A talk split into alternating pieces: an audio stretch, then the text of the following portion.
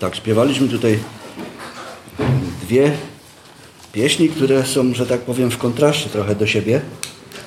Albowiem najpierw śpiewaliśmy, że z prędkością wiatru czas przemija i wszystko przemija i wszystko niszczeje. A potem śpiewaliśmy, że jednak nie wszystko. Że zniszczyć go nie może czas. Mowa o imieniu Pana Jezusa Chrystusa i o Jego osobie oczywiście. Liście do Hebrajczyków czytamy Jezus Chrystus wczoraj, dzisiaj ten sam na wieki. On się nie zmienia i czas na Niego nie ma wpływu. To On jest Panem czasu. Ale jest również fragment, który mówi o tym, że kto pełni wolę Bożą, trwa na wieki. I to jest przywilej dla tych, którzy przyjmują Boże Słowo i którzy tym Słowem żyją i którzy żyją według tego Słowa. I wtedy Pan Bóg ich prowadzi. I wtedy osiągają cele, o których nie mogliby marzyć ani myśleć, gdyby sami próbowali cokolwiek osiągnąć. Jedną z takich postaci, które, że tak powiem, trwają na wieki, jest y, postać, y, którą y, coraz bardziej, że tak powiem, poznaję. Jest to Abraham. Abraham, który został wybrany jako pierwszy patriarcha, który został powołany i który odpowiedział na to powołanie. I oczywiście w jego, jego życie to nie była wyciesielanka.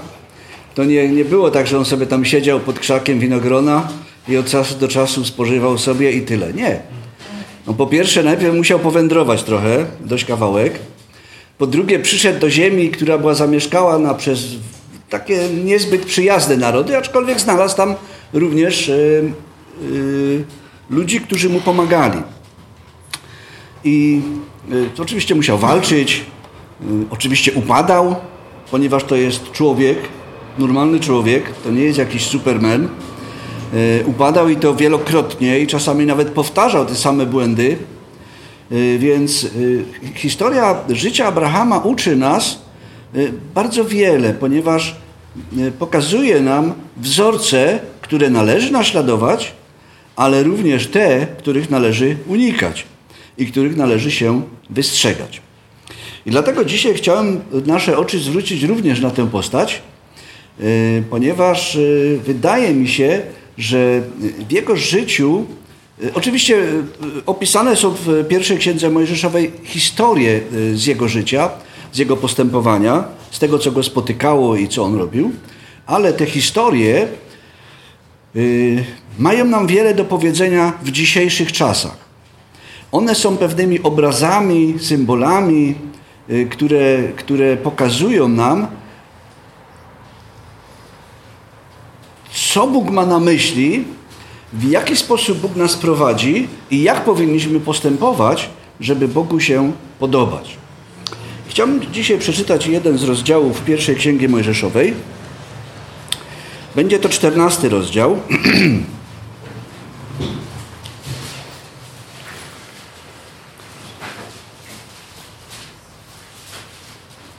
To nie jest długi rozdział, 24 wiersze, przeczytamy go szybciutko.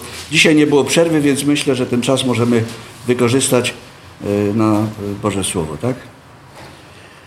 W czasach Amrafela, króla Synearu, Arioch, król Ellasaru, Kedorlaomer, król Elamu i Tidal, król, król narodów, prowadzili wojnę z Berą, królem Sodomy i z Birszą, królem Gomory, z Sinabem, królem Admy i z Szemeberem, królem Seboim i z królem miasta Beli, czyli Soaru. Wszyscy oni zeszli się w dolinie Sydym, gdzie teraz jest Morze Słone. Przez 12 lat podlegali Kedorlaomerowi, lecz w 13 roku zbuntowali się. W 14 roku wyruszył Kedorlaomer oraz królowie, którzy byli z nim i pobili Refaitów w Aszterot Karnaim, Zuzytów w Ham i Emitów na równinie Kiriataim i Chorytów w ich górach Seir aż do El Paran, które jest na granicy pustyni. Potem zawrócili przybyli do En Mishpat, czyli Kadesz i zniszczyli cały kraj Amalekitów, a także Amorytów, którzy mieszkali w Hasason Tamar. Wtedy wyruszył król Sodomy i królowie Gomory, Admy, Seboim i Beli, czyli Soaru i uszykowali się w dolinie Sydym do walki z nimi. Mianowicie z Kedorlaomerem, królem Elamu, Tidalem, królem narodów i Amrafelem, królem Synearu i Ariochem, królem Elasaru, czterech królów przeciwko pięciu. A w dolinie Sydim było wiele dołów ze smołą ziemną. To też, gdy królowie Sodomy i Gomory uciekali, wpadli tam, a pozostali uciekli w góry. Wtedy zabrawszy całe mienie Sodomy i Gomory oraz wszystką ich żywność, odeszli. Zabrali także Lota, bratanka Abrama i jego dobytek i odeszli. Mieszkał bowiem w Sodomie. I przyszedł pewien uchodźca i oznajmił to Abramowi, Hebrajczykowi, który mieszkał w Dąbrowie Amoryty imieniem Mamre, brata Eszkola i Anera, sprzymierzeńców Abrama. Gdy Abram usłyszał, że bratanka jego wzięto do niewoli, uzbroił swoich 318 wypróbowanych ludzi, urodzonych w jego domu i ruszył w pościg aż do Dan. Potem, podzieliwszy swój oddział, napadł na nich w nocy ze sługami swymi, pobił ich i ścigał aż do Choby na północ od Damaszku. Tak odzyskał cały dobytek. Również przyprowadził na powrót Lota, bratanka swego i jego dobytek, a także kobiety i ludzi. A gdy wracał po zwycięstwie nad Kedorlaomerem i królami, którzy z nim byli, wyszedł mu na spotkanie król Sodomy do Doliny Szewe, Doliny Królewskiej. Melchizedek zaś, król Sademu, Salemu, wyniósł chleb i wino, a był on kapłanem Boga Najwyższego.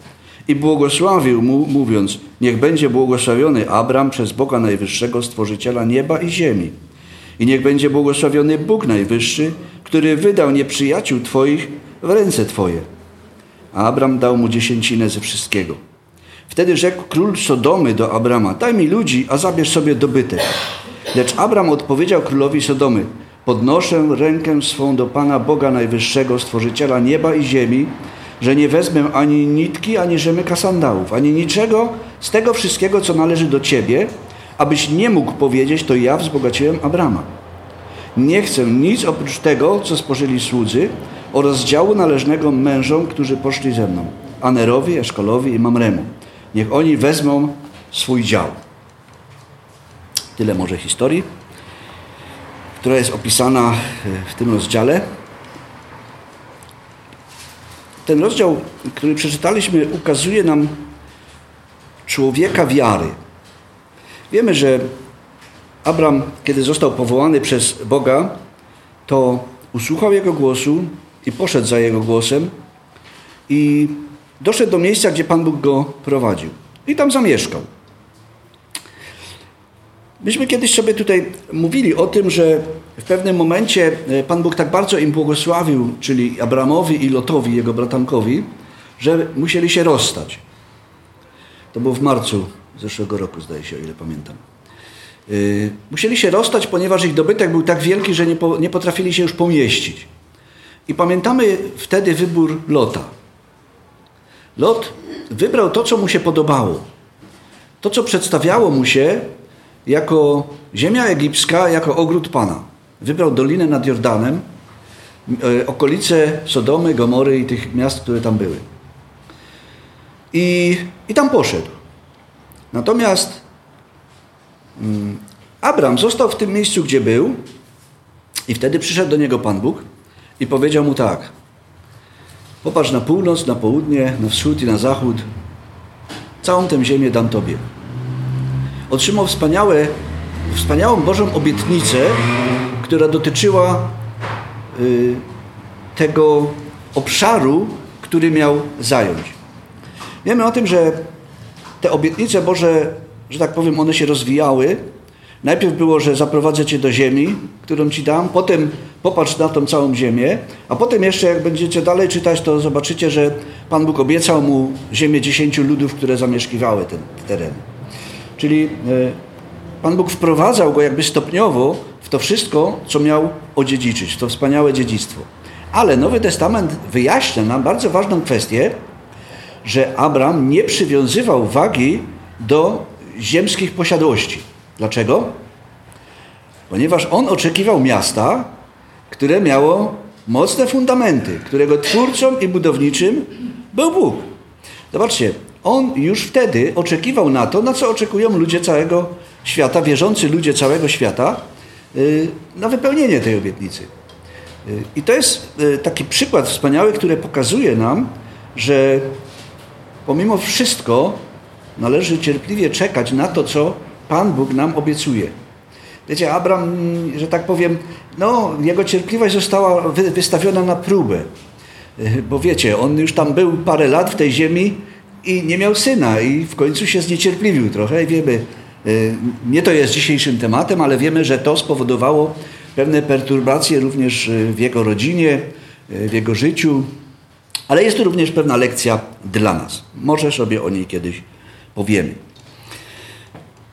A więc rozdział ten, który przeczytaliśmy, pokazuje nam człowieka wiary, który był zdolny do zwycięstwa. To jest cecha, jedna cecha Abrahama, która wyróżniała go od Lota, jego bratanka. Ja nie wiem, czytałem tę historię z Abramem i z Lotem wielokrotnie, ale nigdzie nie przeczytałem o żadnym zwycięstwie Lota. To nie był człowiek zwycięstwa. To był człowiek, który chciał żyć jakoś tam sobie spokojnie, ale nie potrafił walczyć, nie potrafił zwyciężać. On się poddawał. On, że tak powiem, szedł po łatwiźnie. Nie możemy powiedzieć, że on był yy, świecki. Nie. On był człowiekiem, który wierzył. Yy, w Nowym Testamencie jest nazwany sprawiedliwym lotem. A więc Pan Bóg w taki sposób go widział. Czytamy, że o, jemu się nie podobało to, co działo się wokoło niego. Ale on nie miał siły, żeby zostawić to wszystko i wyjść stamtąd. Wiecie, kiedy czytamy 19 rozdział, to może sobie kiedyś przeczytamy, to tam jest napisane, że on nawet nie miał siły wyjść z tej Sodomy, jak mu aniołowie powiedzieli, wychodź, bo zaraz to zniszczymy. I wiecie, co się stało? Aniołowie wzięli go za rękę, jego żonę wzięli za rękę, jego córki wzięli za ręce i wyszarpali ich z tego miasta. On nawet tego nie chciał zrobić. Chociaż wiedział, co będzie. Taki był lot. I to odróżniało go od Abrama. On był człowiekiem y, wierzącym w Boga, ale tak jak powiedzieliśmy, nie miał on siły Bożej siły. Dlaczego? Dlatego, że on zawsze przebywał pod jakimiś wpływami. Jemu e, zawsze, on zawsze porównywał wszystko do tego, co widział w Egipcie. Musimy pamiętać, że Egipt i te tereny, gdzie oni tam byli, to była bardzo żyzna ziemia, uprawna. E, tam były ogrody, tam były łąki, tam wszystko, co potrzeba było. I jemu się to podobało. I on zawsze wszystko porównywał do tego, co widział w Egipcie. Więc on czerpał jakby niewłaściwe wzorce. On zawsze wracał do tego, co tam zobaczył i co tam było. I te wpływy, które na niego oddziaływały, to nie były wpływy Bożego Słowa, ale to były wpływy tego świata. On nigdy nie pokazał swojego oblicza jako człowieka świętego, oddanego Bogu. Jego imię oznacza ciemny albo ukryty. Jeżeli jesteś lotem, to nikt nie zobaczy Twojego światła i nikt nie zobaczy Twojego koloru, ponieważ jesteś ciemny i ukryty. A Pan Jezus powiedział, aby Wasze światło stało pod korcem, tak? Nie. Pan Jezus powiedział, aby Wasze światło było widoczne Wy jesteście światłością tego świata. Ludzie mają widzieć w was to światło i chwalić was. Nie, też tak nie jest napisane. I chwalić Ojca, który jest w niebie. To jest, to jest yy, dobre. I Abraham w ten właśnie sposób postępował. Ponieważ on zawsze zdawał sobie sprawę z tego, że cokolwiek osiągnie, czy osiągnął, to tylko za sprawą mocy Bożej za sprawą tego, co Pan Bóg mu obiecał.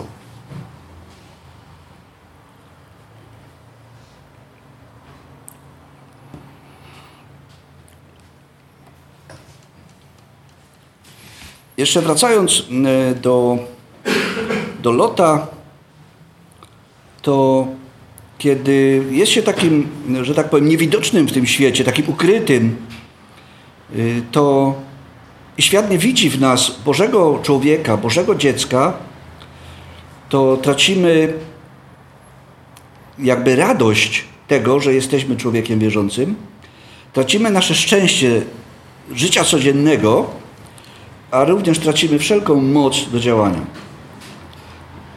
Podobnie było z Abramem, kiedy poszedł do Egiptu. Nie wiem, czy kojarzycie, on w pewnym momencie sobie poszedł do Egiptu i tam stracił moc. On już nie był taki odważny. To nie był Abram z 14 rozdziału. On powiedział, wiesz, zabiją mnie. To może udawajmy, może bądźmy kim innym. Ty nie będziesz moją żoną, ja nie będę twoim mężem. Jakoś się tutaj y, prześliźniemy. Ale wiemy, że tak nie było. I jeżeli w tym świecie zaczynamy bratać się z tym światem, to nie będziemy mieli ani szczęścia, ani Bożego błogosławieństwa. Ani też nie będziemy mieli mocy do zwyciężania tego, co na naszej drodze się pojawia. A będzie się pojawiać, bo zawsze się pojawia. Jest wielu takich ukrytych świętych, którzy, którzy nie pokazują się, nie, nie ukazują tego swojego światła, tych swoich barw. I wiecie, człowiek taki staje się y, może nawet czasami niechcący problem, y, źródłem słabości, problemów i kłopotów. Moab i Amon, dwa narody, to byli potomkowie Lota. On stał się nieświadomie rodzicem dwóch narodów, które chociaż były spokrewnione z ludem Bożym, bo przecież on był dość blisko spokrewniony z Abramem, to jednak narody te zawsze sprzeciwiały się Izraelowi i zawsze występowały przeciwko niemu. I jest to bardzo przykra sytuacja. Taki owoc wydaje człowiek, taki jak Lot, który nie ma mocy Bożej, ale siedzi sobie cichutko ukryty gdzieś tam w tym świecie. Na to, czy zwyciężamy, czy nie, ma również wpływ to, gdzie się znajdujemy, gdzie mieszkamy. Duch e, Święty mówi nam tutaj w tym słowie, że gdzie mieszkał Lot? Dwunasty wiersz. Mieszkał bowiem w Sodomie. Mieszkał w Sodomie. Później dowiadujemy się z 19 rozdziału, że on w tej Sodomie nawet był kimś znacznym. On jakieś tam funkcje pełnił, bo zasiadał w bramie, czyli, czyli był tak jakby starszym, radnym miasta. On mieszkał w Sodomie i yy, następny wiersz pokazuje nam taki kontrast. Trzynasty wiersz pokazuje nam, gdzie mieszkał Abram. I czytamy tam tak. I przyszedł pewien uchodźca i oznajmił to Abramowi, Hebrajczykowi, który mieszkał w Dąbrowie Amoryty imieniem Mamre. Mamre oznacza energia, wigor albo twardość. Y, brat Eszkola i Anera, sprzymierzeńców Abrama. To byli jego sprzymierzeńcy, to byli jego przyjaciele. To byli ludzie, którzy byli gotowi y, pomóc mu w każdej sytuacji. I widzimy, że to się wydarzyło że oni się zebrali i pomogli mu. Jeżeli ludzie mm, zamieszkują w Sodomie, mówię tutaj w tej chwili również o ludziach wierzących, y, obrazowo oczywiście, nie muszą jechać gdzieś tam szukać ruiny Sodomy, bo pewnie ich nie znajdą w dzisiejszych czasach, ale jeżeli mieszkają w tym świecie, jeżeli bratają się z tym światem, to y, będą również zaangażowani w problemy tego świata będą zaangażowani w problemy Sodomy. Tak jak zaangażowany w problem Sodomy w tym momencie był również Lot. Sodoma, e, Sodoma to było miejsce bezprawia. E, kiedy Lot e, zamierzał pójść w tym kierunku, to jest napisane, jest tam wielkie ostrzeżenie napisane, że ludzie Sodomy byli źli i bardzo grzeszni wobec Pana. I do takiego miasta on poszedł mieszkać. Do takiego miejsca poszedł mieszkać. Jeżeli zaczniemy mieszkać w takim miejscu, to będziemy mieli problemy i kłopoty. Y, tak jak powiedziałem, y, Sodoma to było y, miejsce bezprawia, można nawet powiedzieć. I czytamy tutaj, że oni się zbuntowali. Na świecie istnieje wiele elementów buntu. Drugi psalm opisuje nam, w jaki sposób ludzie buntują się. Generalnie buntują się przeciwko Bogu i próbują żyć samodzielnie. Wiecie, y, gdyby czytamy wcześniejsze rozdziały przed tym, który dzisiaj czytaliśmy, to opisana jest wieża Bambel. I to jest nic innego jak bunt przeciw Bogu. Jak y, wzięcie spraw w swoje własne ręce. Zróbmy sobie tutaj wieżę, miasto i będziemy rządzić. Nie będzie nam tutaj nikt mówił, co my mamy robić. Nikt nie będzie tutaj nam, nami kierował. A więc w tym świecie zawsze istnieje taki element bezprawia, a to zawsze prowadzi też do kłopotów. Lot, który mieszkał w tym mieście, był bezsilny. On ani sam nie miał mocy, bo czytamy o tym, że on był taki właściwie bierny, a po drugie nie miał żadnych sojuszników, ani ludzi, którzy by wstawili się za nim tam na miejscu. Został porwany. Dostał się do niewoli. Ale w przeciwieństwie do niego cechy charakterystyczne Abrama, czyli jego wiara, miejsce, gdzie mieszkał, ludzie, z którymi e, zamieszkiwał, ludzie, z którymi przestawał, e, to w przeciwieństwie do Lota jest moc i jest możliwość zwycięstwa. I to ich również e, różniło. I te cechy Abrama, które widzieliśmy, pozwalają mu zwyciężyć. Ale jeżeli nie chodzimy Bożymi drogami, nie mamy Bożej mocy. Nie łudźmy się, jeżeli będziemy chodzili swoimi własnymi drogami, to nie będziemy mieli Bożej mocy. Bo tam jej nie ma. Boża moc jest tam, gdzie jest Pan Bóg. A jeżeli oddalamy się od Niego, oddalamy się również od Jego mocy. Y, Abraham był takim typem wojownika zwycięzcy. Natomiast y, Lot był takim, można powiedzieć, bratem, który z powodu swoich związków w tym świecie był bezradny wobec tego świata i nie potrafił się oprzeć. Być może, że Lot chciałby się nawet oprzeć, chciałby coś zmienić, ale nie mógł, bo nie miał tej mocy.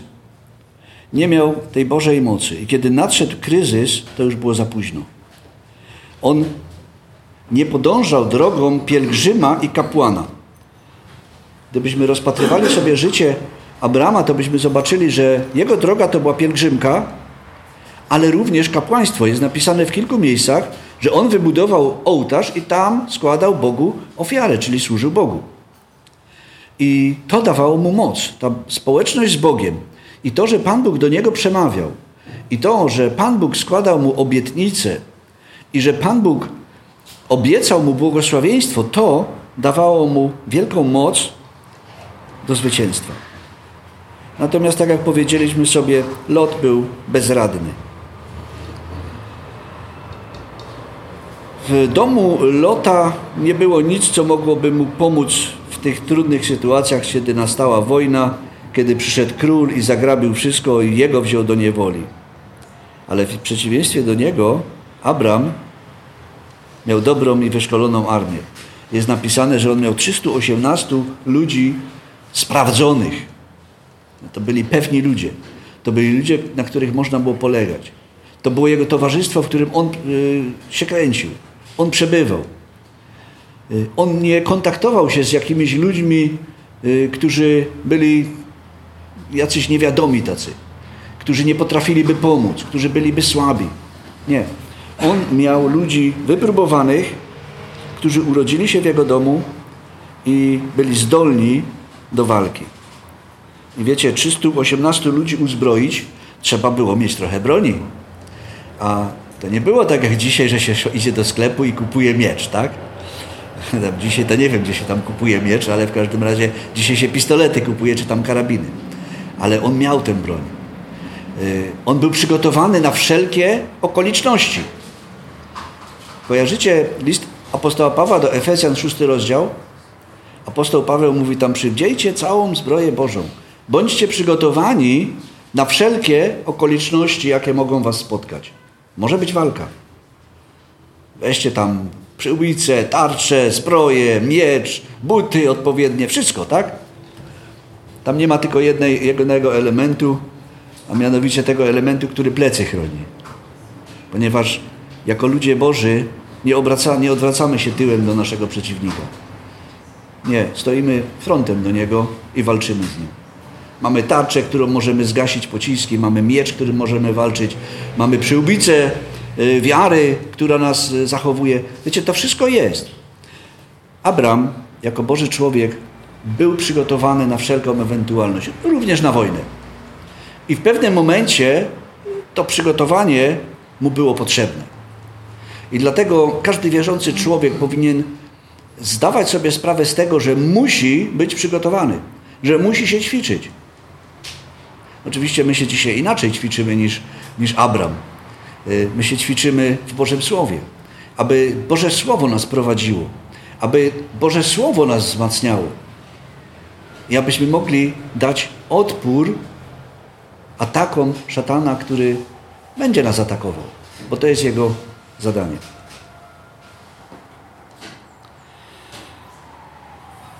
Bardzo pouczające w tym rozdziale jest to, y, że możemy zobaczyć jakby to, że mieszkanie we właściwym miejscu y, daje nam również pewne możliwości. Hebron oznacza towarzystwo. I on tam miał towarzystwo odpowiednie, tak? I sugeruje nam społeczność. Wierzący człowiek bez społeczności nie ma mocy. Ale w społeczności ma wielką moc.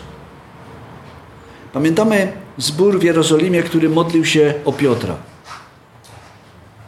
I się wymodlili, tak? Znaczy wymodlili sobie. I kiedy Piotr przyszedł, to oni mówią, e, to jest niemożliwe. Oni nawet nie wierzyli, że to się wydarzy, co oni się, o co oni się modlili. Ale to się stało. Jest wielka moc w społeczności. Jest wielka moc w zgromadzeniu. Sami nie mamy tej mocy. I Abraham mieszkał we właściwym miejscu. On mieszkał w miejscu, gdzie była społeczność, gdzie było odpowiednie towarzystwo. Mamre, jak powiedzieliśmy sobie, to jest wigor, albo twardość, albo siła. Eszkol z kolei, to są imiona tych jego y, sprzymierzeńców, tak? To kiście winogron. Wiecie, to było coś, co odświeżało, coś, co dawało siły w czasie dnia, w czasie upału. Aner to jest wodospad. I płynąca, świeża, rwąca woda. I y, z takimi ludźmi właśnie przebywał Abram. I on miał możliwość stawić czoła różnym przeciwnościom. I te nazwy y, zdają się nam mówić o duchowym wigorze, radości, świeżości, wynikających z bycia w dobrej obecności ducha i wspólnoty. Ponieważ to nie to, że my się tutaj zgromadzajemy, daje nam siłę. Nie, to nie nasza siła to jest. Kto tu jest najmocniejszy? Pan Jezus. Pan Jezus powiedział, jak się będziecie zgromadzali, to ja tam będę. I to On jest tutaj najważniejszy i On daje nam moc i On daje nam siłę.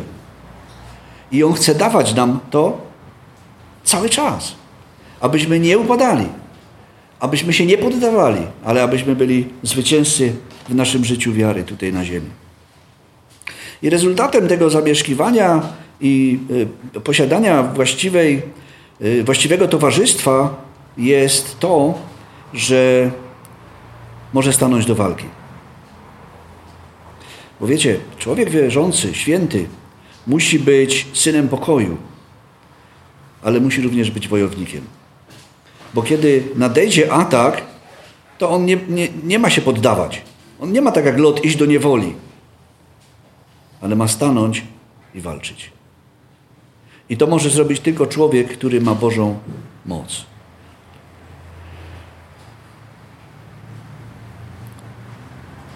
A Lot w Sodomie nie miał sprzymierzeńców.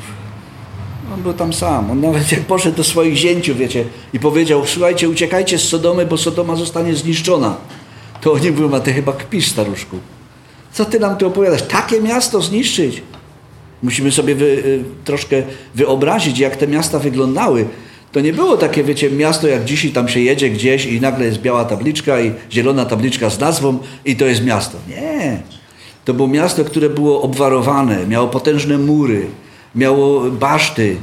Wiecie, to zdobyć takie miasto było trudno. I teraz przychodzi, przychodzi człowiek i mówi, uciekajcie, bo to miasto zostanie zniszczone. Daruj sobie. I oni się śmiali z niego. Tak jest napisane, że oni myśleli, że on im bajki opowiada. Ale kiedy wyszedł i kiedy Pan Bóg już ten swój sąd na to miasto przypuścił, to z tego miasta zostały tylko zgliszcza. I kiedy jest napisane, Abraham wyszedł rano i poszedł tam na to miejsce, gdzie rozmawiał z Bogiem, pamiętamy, on się wstawiał za Sodomą, tak? To zobaczył tylko dym, który się unosił z tych miejsc, gdzie były te miasta. Nic tam nie zostało. Boży Sąd, kiedy zaczyna już, y, że tak powiem, funkcjonować, jest nieodwołalny i radykalny i bardzo drastyczny. Niektórzy ludzie to mówią, a Pan Bóg wszystkich kocha, Pan Bóg wszystkich przyjmie i jak i taki jesteś, to sobie taki bądź, bo Pan Bóg i tak Cię kocha. Jeszcze niektórzy nawet mówią, że Pan Bóg to Cię potrzebuje w niebie. Hmm, są tacy. Nie wiem do czego, ale wiecie, to my potrzebujemy Boga. My potrzebujemy, żeby On nas zbawił.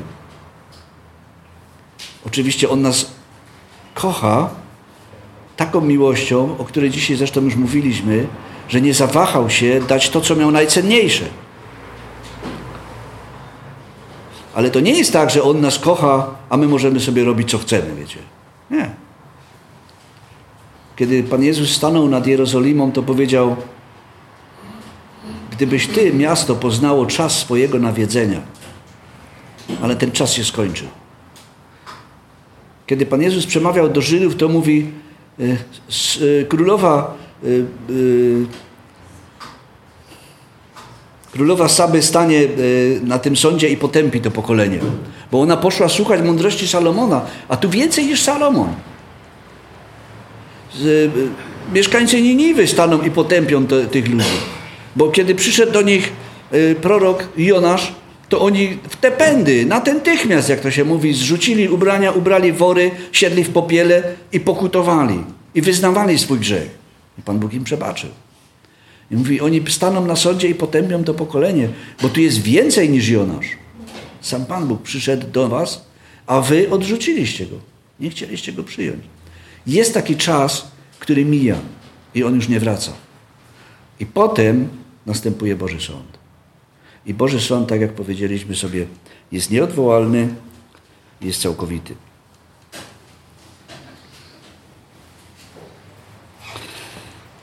Abram, który dowiedział się o tym, że Lot został uprowadzony do niewoli, y, wiecie, on nie sympatyzował z królem Sodomy. On nie mówił, a szkoda tych ludzi w Sodomie, to ja pójdę i tam im pomogę. Nie. On poszedł tylko z tego względu, że był tam ktoś z jego rodziny że był tam Lot. No tylko z tego względu yy, poszedł. Jemu nie chodziło o opowiedzenie się po czyjejś stronie. Jemu chodziło o to, że brat popadł w tarapaty i trzeba iść go uratować. I trzeba bratu iść pomóc. Bo on się dostał do niewoli tego świata. I trzeba iść i brata z niewoli tego świata wyciągnąć. Człowiek, który upadł pod mocą tego świata, potrzebuje pomocy. I jest to wspaniałą rzeczą dla wierzących ludzi, którzy mogą iść i takiemu człowiekowi pomóc. I wyciągnąć go z tego świata. I wyratować go. I pomóc mu zrozumieć, że w tym świecie nie będzie miał błogosławieństwa i nie będzie zbawiony. I to jest wspaniały, wspaniały obraz, który pokazuje nam, że jako wierzący ludzie możemy tak zadziałać, jak zadziałał Abram. Poszedł i walczył o tego brata, który dostał się do niewoli. On nie walczył o siebie. Tam nie miał żadnego biznesu, żeby walczyć, tak? On, wiecie, dawniej to niektórzy szli do, do walki po to, żeby łupy zdobywać. Ale jak czytamy ten rozdział, to Abram nie szedł po to. On poszedł tylko w jednym celu, aby wyzwolić swojego bratanka. Brat, który dostał się do niewoli świata, można, można mu pomóc. Można spróbować go wyzwolić. Wiemy, że to jakby się na wiele nie zdało, tak? Bo on z powrotem wracał w to miejsce. Ale nie, nigdy nie należy rezygnować. Nigdy nie należy y, mówić, a jemu to już nie warto pomagać. Y, wiemy, że on poszedł z powrotem w to miejsce i w końcu Pan Bóg aniołów posłał, żeby go stamtąd wyciągnęli. Ale że jego życie było takie, jakie było i powiedzieliśmy sobie, on nie miał tej Bożej mocy, no to narobiło się jeszcze po tym więcej kłopotu i więcej e, złych rzeczy. I dobrze jest mieć moc ratowania brata, który znajduje się w potrzebie. Pójść do niego i podać mu pomocną dłoń, kiedy wpada w niewolę tego świata. Ale ta moc jest dostępna tylko dla tych, którzy są w linii Abrahama, czyli dla tych, którzy mają wiarę Abrahama, którzy, których Bogiem jest Bóg Abrahama. Wiecie, czasami w internecie tam oglądam jakieś tam takie różne i no, na świecie jest pięć tysięcy bogów, a może więcej i który jest ten prawdziwy? To jest tylko jeden prawdziwy. Ten, który się objawił Abrahamowi i powiedział, ja jestem Bogiem, stworzycielem nieba i ziemi. Skoro ja wszystko stworzyłem, to wszystko inne jest stworzeniem. I potem w księdze proroka Izajasza, proroka Jeremiasza, proroka Ezechiela y, Pan Bóg pokazuje, że, że On jest prawdziwym Bogiem, a wszyscy inni to są zrobieni bogowie. Wiecie, nie mamy tutaj czasu, żeby opowiadać sobie o tym, ale my tam szli do lasu, wyrąbali drzewo, tu na kawałku się ugotowali mięso, upiekli, z drugiego kawałka zrobili y, bałwana i klękali przed nim, mówi, ty jesteś nasz Pan Bóg. No wiecie, bez sensu, tak? Ale tacy są ludzie. I Pan Bóg to pokazuje. Ja jestem prawdziwym Bogiem. I oprócz mnie nie ma Boga. I nie możecie nikogo mi przeciwstawić, bo ja jestem Stwórcą. A stworzenie nie może się wywyższać ponad Stwórcę. Takim Abrahamem Nowego Testamentu, czy Abramem Nowego Testamentu jest apostoł Paweł. To jest człowiek, który walczy o innych wierzących ludzi. Pamiętamy dzieje apostolskie, zdaje się, 16 rozdział mówi o tym, że przyszli do zboru ludzie, którzy mówili, jak się nie dacie obrzezać, to nic wam nie, te, nie, nie pomoże tutaj, nie będziecie zbawieni. I apostoł, tam jest napisane, że apostoł Paweł się z nimi pokłócił. On się im przeciwstawił. On nie pozwolił, żeby takie nauki głoszono. Potem napisał list do Galacjan, y, w sensie do tej krainy, gdzie znajdowały się te zbory. Myśmy zresztą sobie tutaj omawiali list do Galacjan kiedyś, jakiś czas temu. I i właśnie tam mogliśmy zobaczyć, że on walczył o tych ludzi, którym zwiastował Ewangelię, którzy tę Ewangelię przyjęli, a potem, a potem przyszedł ktoś i zwiastował im inną Ewangelię. A Paweł mówi, nie ma innej. A jak ktoś będzie zwiastował co innego, to niech będzie przeklęty dwa razy. Dwa razy to powtórzył. To jest bardzo, bardzo poważna rzecz. Dzisiaj ludzie zwiastują różne dziwne rzeczy, nie opowiadają o Panu Jezusie, tylko opowiadają różne y, ciekawostki, ale nie zdają sobie sprawy z tego, co jest napisane w Biblii. Jeżeli ktoś opowiada co innego, niech będzie przeklęty. I to przekleństwo jest nadal aktualne. I z tym muszą się liczyć ludzie, którzy nie zwiastują właściwej Ewangelii, którzy nie zwiastują Pana Jezusa Chrystusa, którzy nie zwiastują Słowa Bożego, nie mówią o czym to Słowo nam mówi. Tacy ludzie są pod przekleństwem. I e, kiedy czytamy Nowy Testament i listy e, apostoła Pawła, to zdajemy sobie sprawę z tego, że jemu udało się e, uwolnić od żywiołów świata, czyli od tych e, rzeczy, które w tym świecie panują, wielu ludzi, którzy uwierzyli w Pana Jezusa Chrystusa, a którzy zostali potem przez nie usiedleni, y, którzy zostali pokonani przez te y, pseudo-Ewangelię y, głoszoną przez innych ludzi. I jako wierzący ludzie, znający Słowo Boże i mający świadomość tego, co Pan Bóg do nas mówi, mamy tę możliwość i mamy tę moc, aby pomagać innym ludziom, którzy popadli właśnie w takie tarapaty. Po zwycięstwie, które, e, które jest opisane w tym rozdziale, po zwycięstwie tej grupy Abrama, tych 318 ludzi, e, z którymi poszedł, aby uwolnić Lota, Abram zostaje poddany następnej próbie. Wiecie, jak człowiek zwycięży, to jest taki, a, udało mi się, zwyciężyłem. Jest taki naładowany, jest taki pełen takiego zadowolenia, tak? I wiecie, wtedy go najłatwiej jest podejść. Bo przychodzi ktoś i mówi, wiesz, no, a my mówimy, no, to, to ja. Ale Abram nie dał się nabrać. Abram nie dał się na takie sztuczki nabrać. Po tym zwycięstwie, tak jak powiedzieliśmy, został y, poddany próbie przez ten świat w inny sposób. Najpierw odniósł nad nim zwycięstwo, czyli pokonał tych królów, y, którzy tam najechali, wyzwolił tego swojego bratanka, ale przychodzi do niego król Sodomy, wiecie, król tego świata. I propozycja króla Sodomy może być nawet bardziej śmiertelna niż ta otwarta wrogość, bo to jest podstępna sprawa. To jest takie podchodzenie. To jest, wiecie, tak jak wąż przyszedł i szeptał, tak? A, popatrzcie, jakie fajne. A, co będziecie mieli z tego? I wszyscy musimy zdawać sobie z tego sprawę, że kiedy jakiekolwiek zwycięstwo trafi się w naszym życiu, spowodowane przez Bożą moc, bo to nie nasza moc jest, jeżeli coś zwyciężamy, to tylko Pan Bóg nam pomaga. Pan Jezus powiedział, beze mnie nic uczynić nie możecie. I to jest wspaniałe, że On chce nam pomagać, ale my też musimy tego chcieć. I my musimy stawiać czoło tym trudnościom.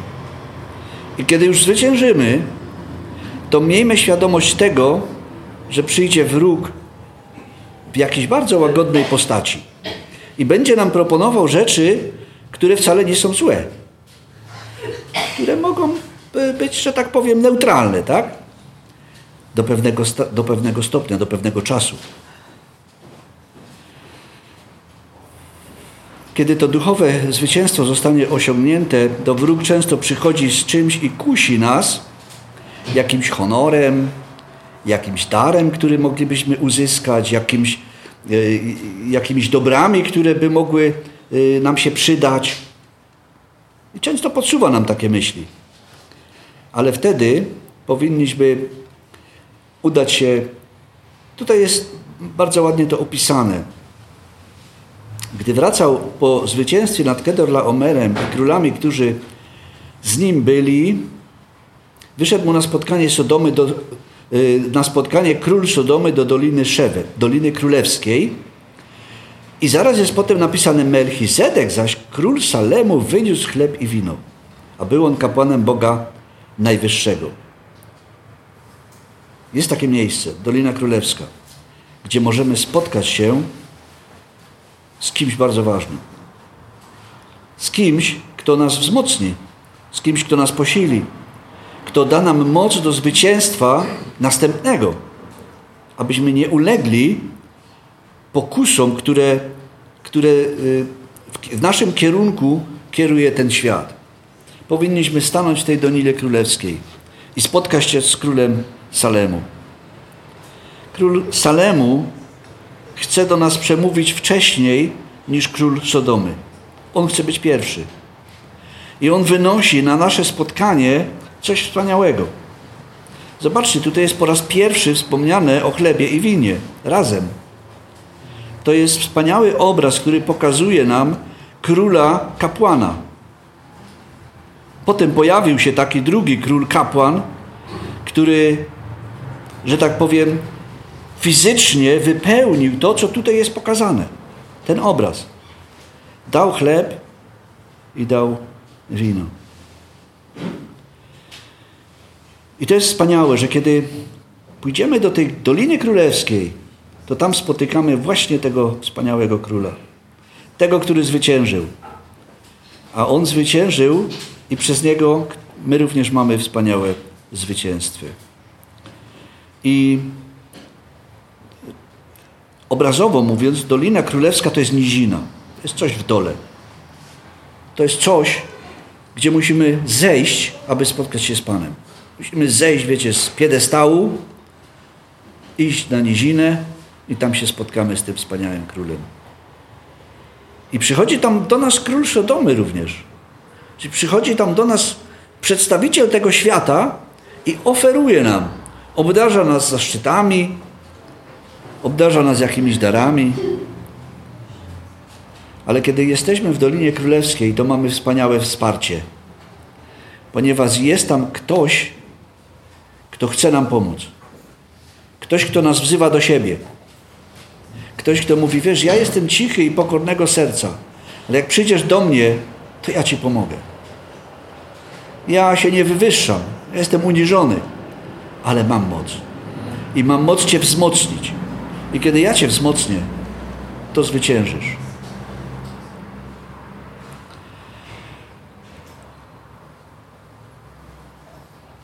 W Dolinie Królewskiej widzimy ducha uniżenia i świadomość, że wszystko, co osiągamy, osiągamy dzięki Bożej mocy. I Abraham miał tego świadomość, że jego zwycięstwo, w sumie miał 318 ludzi, tam tych pewnie była armia, parę tysięcy, może parę dziesiąt, nie wiem. Te armie czasami liczyły wiele tysięcy ludzi. Czytamy o jednym przypadku w Księgach Królewskich, że e, stanęła milionowa armia pod Jerozolimą. Wiecie, to była armia potężna. A Pan Bóg mówi, słuchaj, nie bój się ich. Nawet nie będziesz musiał walczyć z nimi. Ja będę z nimi walczył. Bo to jest moja wojna. I kiedy przychodzimy po pomoc do Boga, to możemy uzyskać pomoc w niewiarygodnych warunkach. Może się nam wydawać, że wszystko stracone, ale Pan Bóg potrafi obrócić wszystko ku zwycięstwu. Bo On jest wszechmogący. I ta Dolina Królewska uświadamia nam to, że nasze zwycięstwa dokonane są z Bożą pomocą. I dlatego yy, psalmista mówi, nie nam, Panie, nie nam, ale imieniu swojemu daj chwałę. Jemu należy się chwała. I to jest właściwe podejście i właściwy do, duch tej królewskiej doliny. Tam król Salemu zawsze spotyka nas przed królem Sodomy i nas wzmacnia, i nas posila. I daje nam moc do zwycięstwa. I on oferuje nam więcej, niż może zaoferować nam król Sodomy. I wtedy możemy odrzucić wszystko, co tamten nam przynosi. Melchizedek, który przyniósł chleb i wino, y, właśnie już mówiliśmy sobie, jest tutaj bardzo sugestywny. Nam to się od razu z czymś kojarzy, tak? Chleb i wino. Nam to się kojarzy z tym, co zrobił Pan Jezus. Y, wtedy oczywiście oni jeszcze nie wiedzieli o tym, co się wydarzy, ale jest już tutaj ten obraz. Jest to niezwykły fragment Pisma Świętego, który jest pierwszym przedstawieniem królewskości i kapłaństwa Chrystusa. Król i kapłan. To nie szło w parze. Wiecie, kiedy król pewien złożył ofiarę, to wiecie, co mu się stało? Niedługo zginął. No, niedługo, no, jeszcze lata minęły, ale, ale dostał od Boga odpowiedź natychmiast. Zgardziłeś mną. Zrobiłeś to, czego nie wolno ci było robić. Złożyłeś ofiarę. Pamiętamy te wydarzenia, kiedy Saul czekał na Samuela, nie potrafił się doczekać i jak tylko złożył ofiarę, jak kończył składać ofiarę, to Samuel przyszedł. Ale to już było za późno. On wszedł w nie swoje kompetencje. On zrobił to, czego nie wolno mu było robić. I Pan Bóg powiedział, nie chcę Cię. Odrzucę Cię. A chociaż on był, jest napisany, najprzystojniejszy z wszystkich Izraelitów, tak? On głowę wszystkich przewyższał. Był dobrej postawy, urody i tak dalej. Ale nie to, co nam się podoba, podoba się Bogu. Potem, kiedy Samuel poszedł namaścić na króla Dawida, to wiecie, jak ta historia wyglądała, tak? On przyszedł tam do domu Jesego i mówi, dawaj tu syna twojego, bo będę go na króla namaszczał. No to on mu przyprowadza pierworodnego. Ten mówi, a ten tak, bo on jest taki fajny. A Bóg mówi, nie, nie, nie ten. No to drugi, trzeci, czwarty, piąty, siódmy. Dopiero ten, który tam pasie owce. Jego przyprowadźcie tutaj. A on mówi, nie, to chłopak jest, on tam się do niczego nie nadaje. A się okazało, że on był królem. Pan Bóg jego wybrał. Bo wiecie, jaki jest wzór króla, Boży wzór króla? Pasterz. I wielokrotnie w Słowie Bożym jest napisane, że e, oni paśli jego lud, czyli królowie, którzy, przywódcy, którzy byli w Izraelu, paśli jego lud, czyli oni byli pasterzami. Tu nie chodzi o to, żeby, żeby to byli jacyś inni, ale żeby mieli duszę pasterza. Kiedy Dawid walczył z Goliatem, to powiedział: Ja to tak będę tutaj walczył jako owce moje. Jak przychodził niedźwiedź albo lew, to go przeganiałem i wyrywałem owce z jego paszczy. Tak samo będę walczył z Goliatem. I to jest wspaniałe, że możemy od, uzyskać taką moc od Pana. I to jest pierwsze przedstawienie królewskości i kapłaństwa Chrystusa. Widzimy tutaj e, nowy charakter. Wcześniej, gdybyśmy czytali, to był Nimrod. Nimrod to był, e, on był łucznikiem, on był myśliwym. To nie jest Boży wzór króla, myśliwy. Bo myśliwy o czym myśli? O tym, żeby ustrzelić, tak? Zabić i zjeść dla siebie. A pasterz o czym myśli? O tym, żeby ochronić, obronić, nakarmić, żeby było dobrze.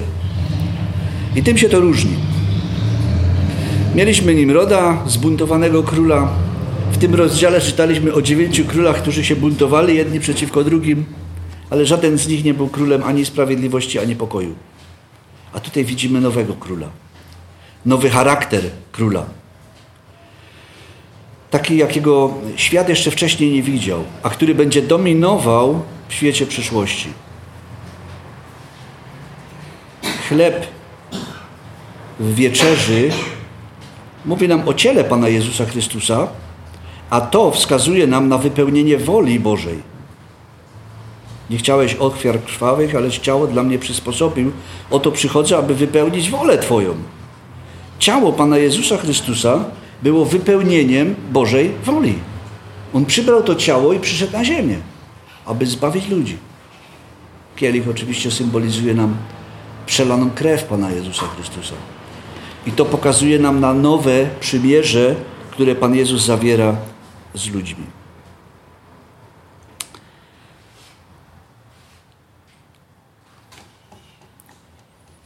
Przepraszam. Jestem gdzieś w połowie. Nie wiem, czy kontynuować, czy skończyć. Dobra, jedziemy szybko teraz.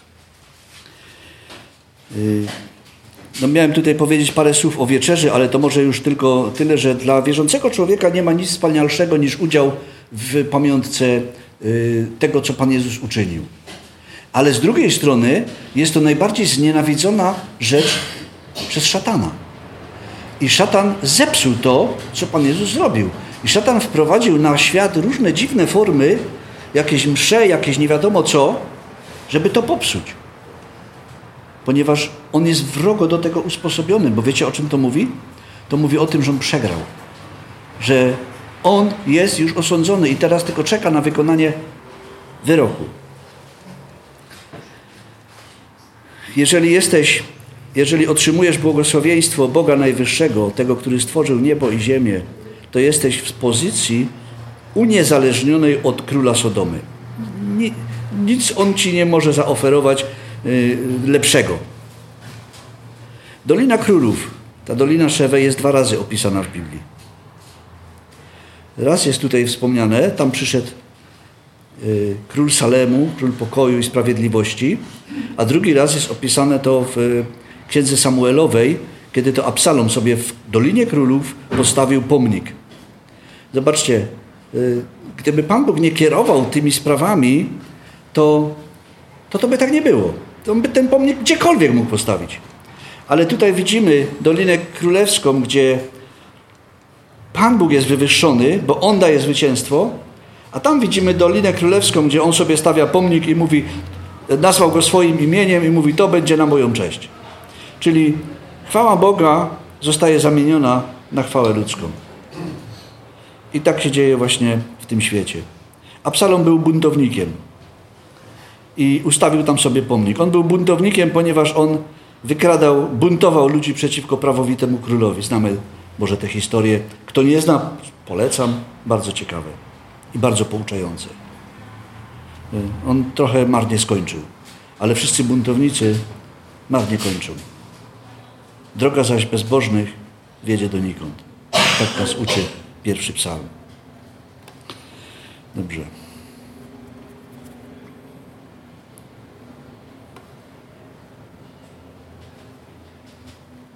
Oczywiście tutaj jest prowadzona myśl już o tym kapłaństwie, o kapłaństwie Boga. Wiemy, że potem Pan Bóg ustanowił kapłanów. E, tymi kapłanami byli e, Aaron i jego potomkowie i tylko oni mogli być. E, I to było przekazywane. Natomiast Melchizedek ustanawia nowe kapłaństwo dla kapłana, który pojawia się powołany przez Boga. I, i to jest całkiem, całkiem nowe coś w Słowie Bożym opisane. Ewangelia Łukasza pokazuje nam y, właśnie kapłaństwo. Ona się zaczyna od kapłaństwa. W piątym wierszu czytamy w pierwszym rozdziale, że był kapłan ze zmiany Abiasza. Y, I ten kapłan, wiecie, on się do niczego nie nadawał, bo jak Pan Bóg przyszedł do niego, anioł przyszedł do niego z dobrą wiadomością, to on mówi, hm, ciekawe. Tak po naszemu to mówiąc. Bo tam my to mamy napisane, że on zapytał, ale jak, jak to się może wydarzyć, tak? I anioł mówi, jak się nie uwierzyłeś, to będziesz niemy. On się do niczego nie nadaje, on nie głosi chwały Boga, tak? On zamiast wyjść ze świątyni i mówić, chwała Panu, ukazał mi się Pan, po 400 latach milczenia ukazał się Pan i zwiastował, że przyjdzie Mesjasz. To on wychodzi i wiecie, nic.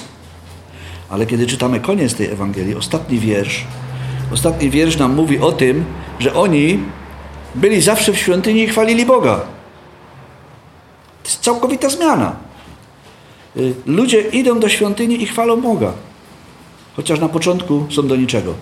Ale kiedy Pan Bóg ich zmienia, kiedy otrzymują Bożą moc, to Pan Bóg ich zmienia.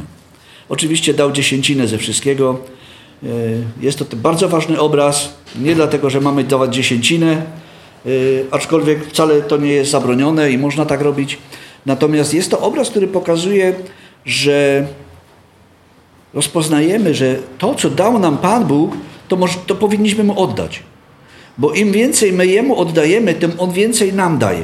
To jest taka zasada. Im mniej dajemy, tym mniej dostajemy. I apostoł Paweł to kiedyś tak przedstawił rolniczo. Jak mało posiejesz, to mało zbierzesz. Jak dużo posiejesz, dużo zbierzesz. I to jest ta zasada. Y, a Pan Bóg może nawet z małej rzeczy zrobić dużo.